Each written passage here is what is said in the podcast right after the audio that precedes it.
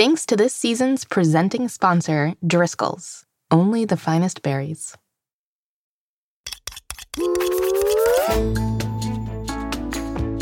Hello, young chefs, and welcome back to Mystery Recipe. I'm Molly Birnbaum, editor in chief of America's Test Kitchen Kids. And I'm Mitzi, Oven Mitt, Molly's right hand gal, and co host on the show. Every week on Mystery Recipe, we'll be talking about the fun, fantastical, and fascinating sides of a different kitchen ingredient. Plus, at the end of the season, we'll use all the ingredients to cook a mystery recipe together. Can you guess what it is yet? It will use cinnamon, vegetable oil, garlic, and chipotle chili powder. Today is day two of Chipotle Chili Powder Week. That's right, and I'm a little nervous. Really? Yeah, I don't really like spicy foods, but in today's episode, we have some hot and spicy facts in our tricky trivia segment, followed by a conversation about tradition in Ask a Grown Up. Mitzi, you don't like spicy things? I just can't handle it. As an oven mitt, I have no problem with hot things, but not hot things, you know? I do know. Well, let's get started. To the theme! Looks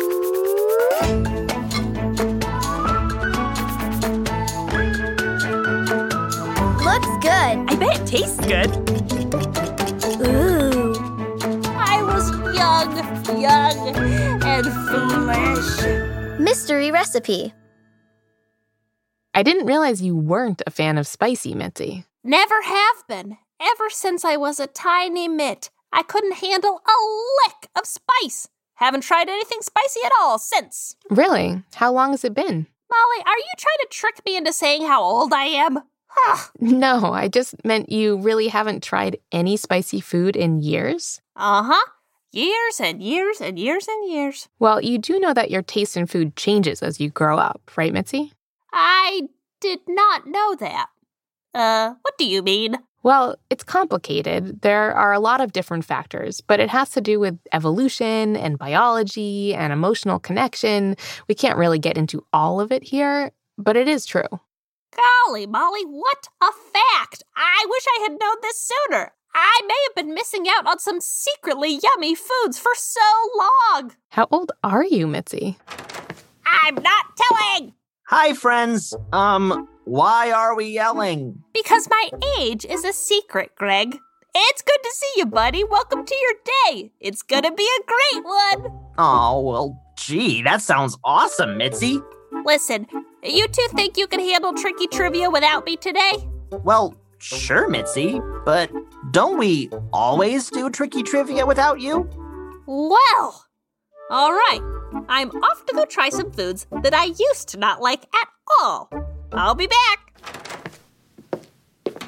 All right. Well, while Mitzi is off having her not so good food buffet, let's start with tricky trivia, Greg. I'm going to give you a fact about our ingredient theme, and you have to help our listeners guess if it's true or false. Are you ready to play? Alrighty then. I think I feel like I'm ready. All right, here's your first one True or false? Chipotle chili powder and just plain old chili powder are the same thing. What do you think, Greg? Are chipotle chili powder and chili powder the same thing? Well, they both have the word chili and powder in the name, so they're at least similar, if not the same.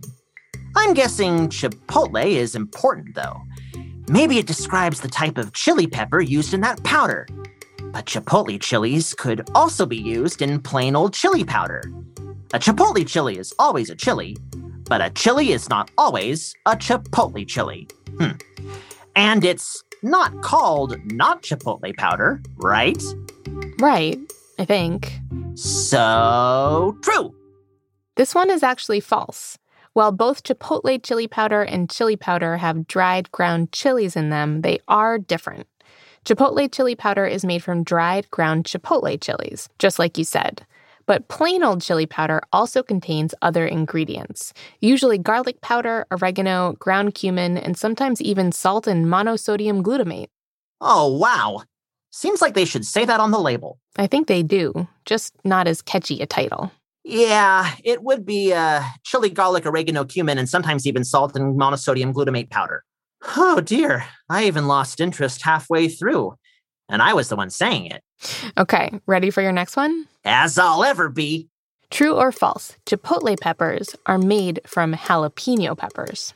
If I were a betting cheese grater, I would guess that chipotle peppers and jalapeno peppers are two different types of peppers altogether, and you don't make one out of the other. But I felt confident before and then gotten the answer wrong.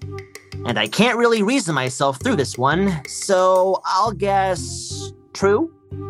Ding, ding, ding. All right. You're correct. Chipotle peppers aren't a separate type of pepper. They are indeed jalapeno peppers that have been smoked and dried. When you grind them up, you create chipotle chili powder. Mmm, yum. All right, are you ready for your last one? True or false? The world's official spiciest pepper is called the monster pepper. So, Greg, is that true or false? Is the world's official spiciest pepper called the monster pepper? Hmm. Monsters are scary. And, uh, spiciness scares me, if I'm being honest. if I were a scientist who discovered the world's spiciest pepper, I would probably call it a monster. So true. This one is false.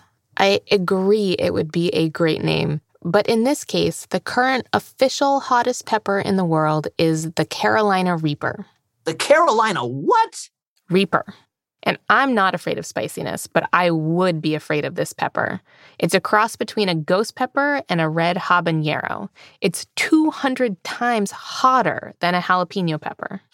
Ouch.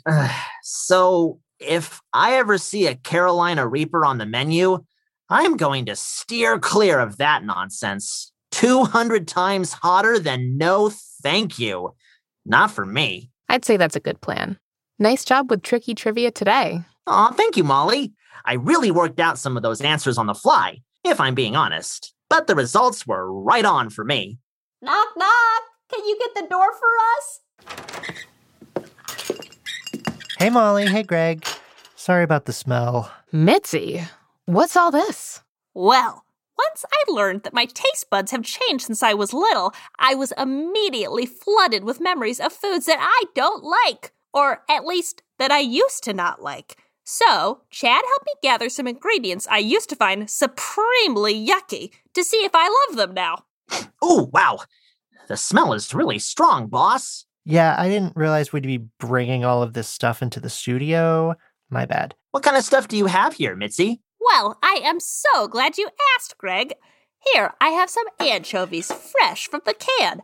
I've got some roasted Brussels sprouts over here, and we've got some hot sauce mixed with mayonnaise for those, asparagus and broccoli, and what else? Well, we've got a can of olives, we've got some mushrooms, some spinach, salt and vinegar chips. Salt and vinegar chips? Honestly, this all sounds delicious to me. Right? Me too.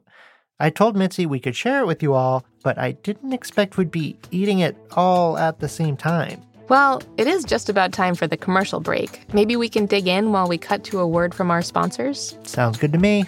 Hey, Mitzi, can you pass the olives? We'll be back after a word from our sponsors. Grown-ups, these ads are for you.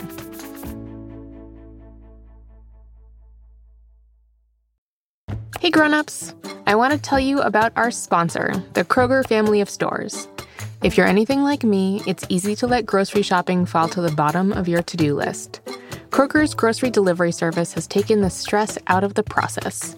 You don't even need to leave your house. Shop online and get fresh groceries delivered to your house in as little as an hour. Shopping couldn't be simpler. It's easy to find the items you buy often, or you can search for exactly what you're looking for. Then schedule a delivery time that works for you and get back to what matters most. Save time and order online with Kroger's grocery delivery. Learn more at Kroger.com.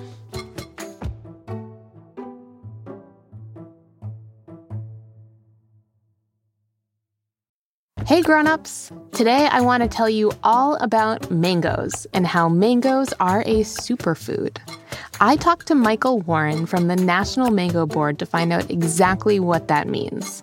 Michael, what is a superfood? A superfood is a food that will accentuate nutrition and health, and if I had my way, it would taste good as well. Why are mangoes considered a superfood?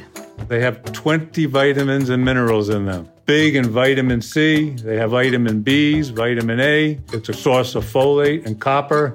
How can one fruit be both delicious and super good for you? Well, they squeezed it all into a mango. If you want to know more about what makes mangoes super, you can head to mango.org slash mystery recipe.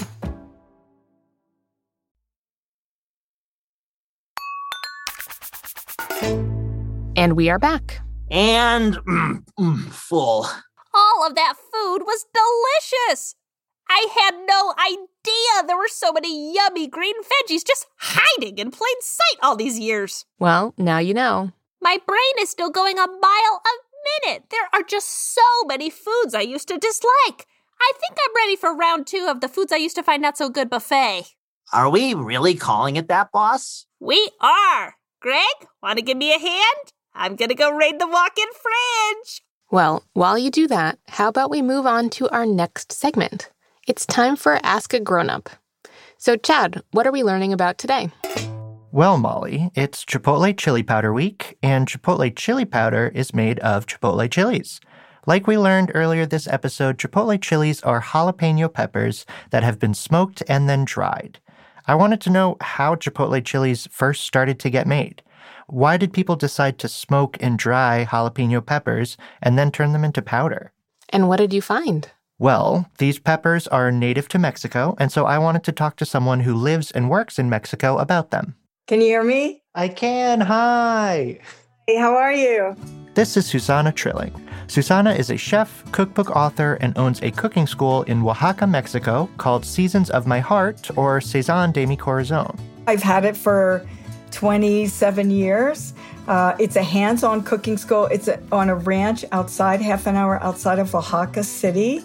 And um, we study Oaxacan food. So we're teaching more fundamentals of traditional cooking. What I learned from her is that people have been growing jalapeno peppers in Mexico for thousands of years, dating all the way back to the Aztec people who lived in Mexico for a very long time, something like the 13 to 1500s. And the tradition of smoking these peppers goes back just as far. They would have a harvest of chilies and they would use all the chilies fresh. And then they started to dry them because they had excess. And I always call Mexico the land of no waste because everything is recycled and put to use. So, in this instance, dried chilies are a way of, if there's a, a big crop of chilies that are fresh, you can eat them all, all you can while they're fresh, but then you have to dry them and then you can eat them later. So, basically, Chipotle chilies actually started as a solution to a problem. The problem was that people had too many of these jalapeno peppers, they couldn't eat them all. The solution was to dry them so that they lasted longer. But there was another problem. Jalapenos were particularly hard to dry.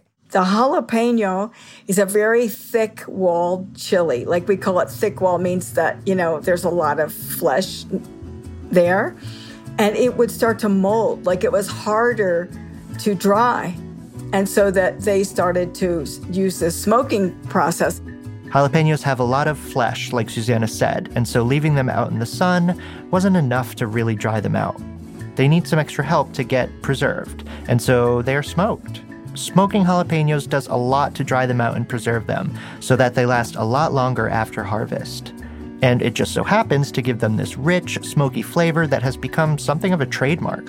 So, then what is that final step from smoked and dried chipotle chilies to chipotle chili powder? Okay, so chipotle chili powder are just the dried chilies, and then they're they're just ground in a grinding machine. So they're just ground chipotle chilies? Exactly. And they're really good. Because they're smoked, they have like a smoky flavor, like you're being out at the campfire. And then eh, they got so popular by themselves that some people just grow the chilies not to eat them fresh at all, but to dry them and to smoke them. What started as a solution to a problem, smoking and drying the extra jalapeno harvest so that it will last longer, eventually became a spicy, smoky spice used throughout Mexican food and now all over the world. The origins of so many of the things we eat can be traced back to stories just like this one stories about specific places and the foods that naturally grew there. It's really fun to look at the history of some of our favorite foods because everything started somewhere. Thanks, Chad. And thanks to Susana Trilling of Seasons of My Heart as well. Grown-ups, you can learn more about Susana's cooking school by going to seasonsofmyheart.com. There are a number of online cooking classes available there to purchase, and you can also find links to some of Susana's cookbooks there too.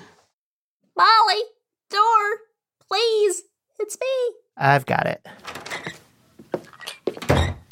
Whoa. Mitzi, the smell this time is truly overwhelming. Yeah, I- I'm out of here. Sorry, y'all. See you next week. Well, all the foods that I thought were yucky actually turned out to be very good. So I figured if I find food that is really stinky, then it will actually be amazing. I don't like where this is going. Okay, I've got this fruit and jello mold here.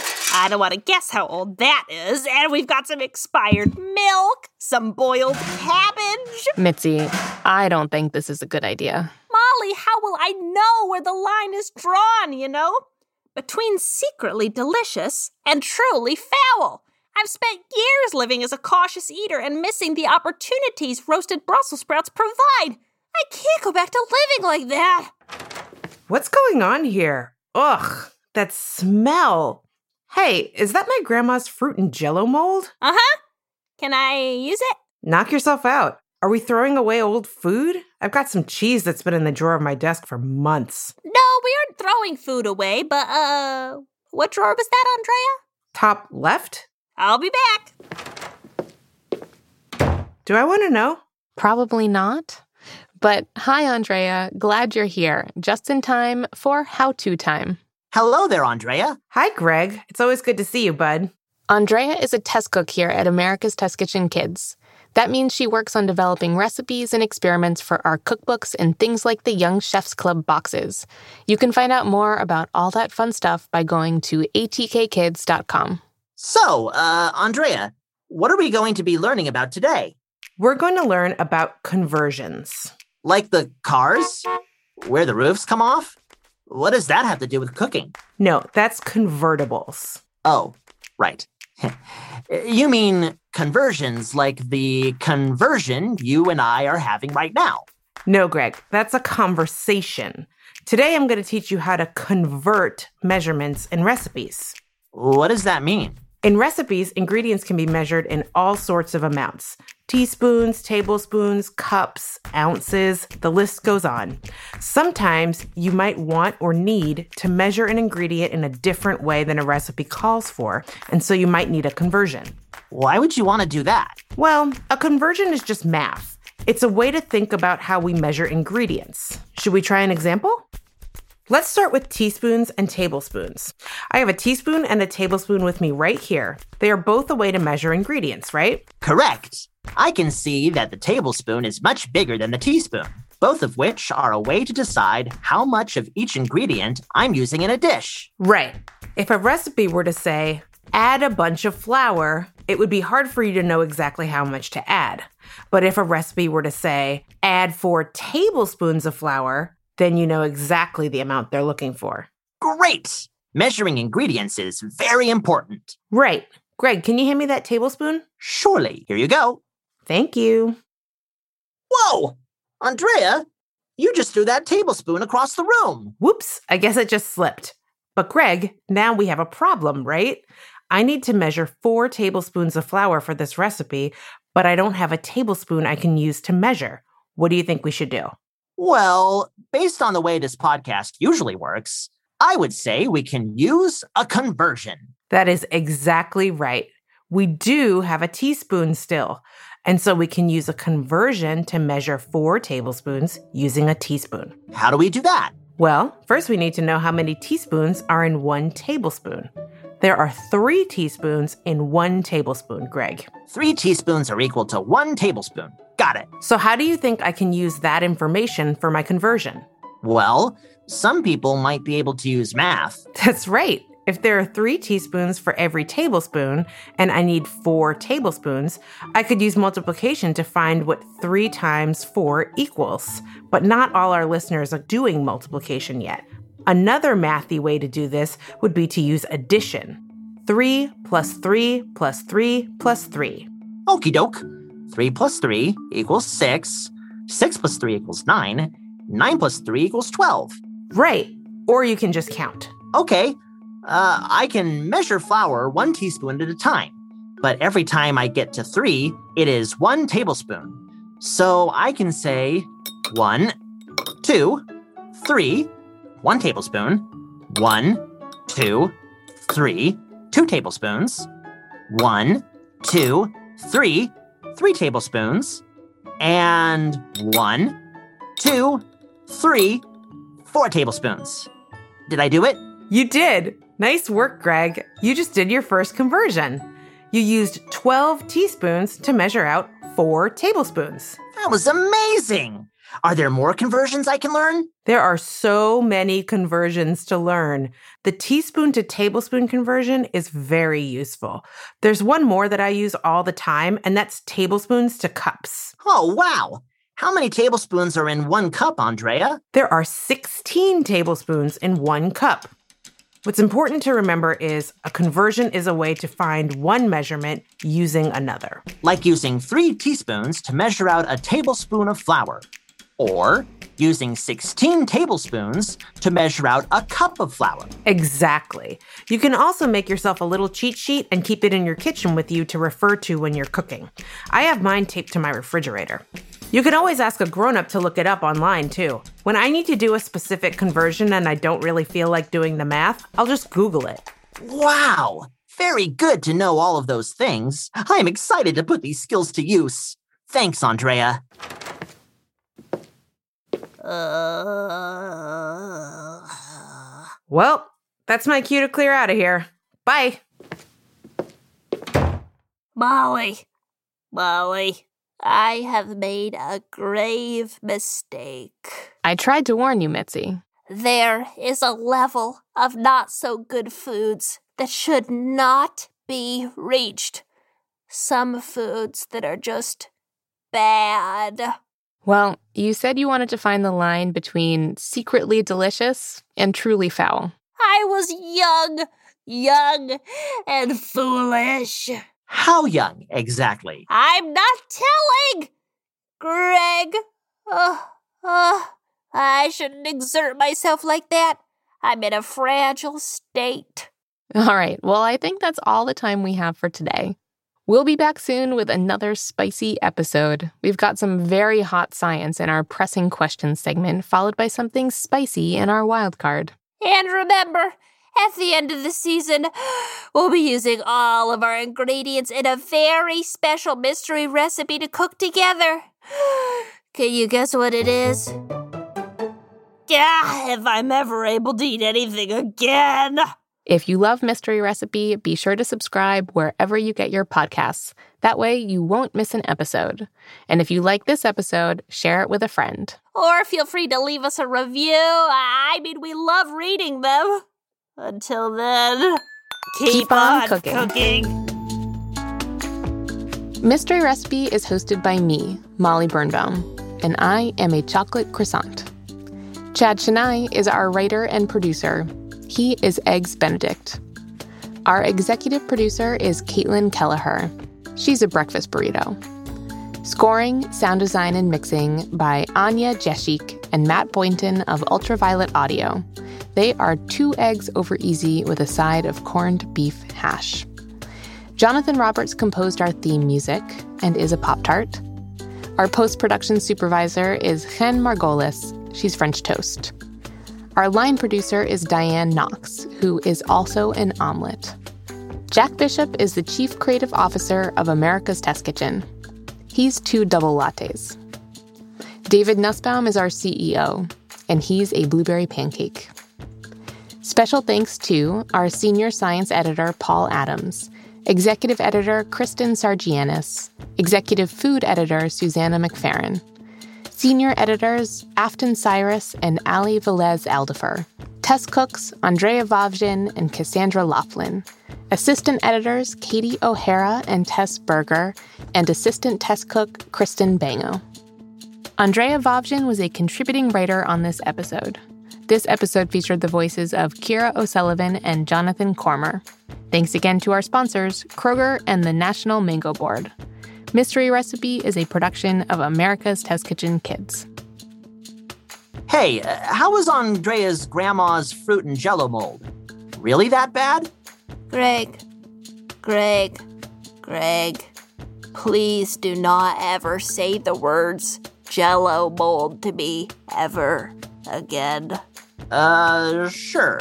Uh, copy that, boss. Mitzi, you ate old desk cheese. What did you expect? Oh, Molly, I am fragile right now. I feel stinky.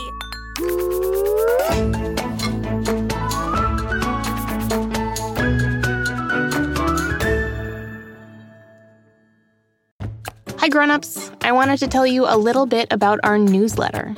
If you love the fun food content we share on Mystery Recipe, then sign up today for our ATK Kids newsletter to receive even more recipes, activities, and stories from me straight to your inbox. As a mom of two, I always try to include things that are important to my family, and it's a great way to hear about all the new things we are cooking up at ATK. Plus, every new email added will be entered for a chance to win three free ATK Kids books for toddlers through teens. We'll draw 10 winners every month while the promotion lasts, and we have some great books available all the time. Head to atkkids.com slash newsletter to sign up today for your chance to win.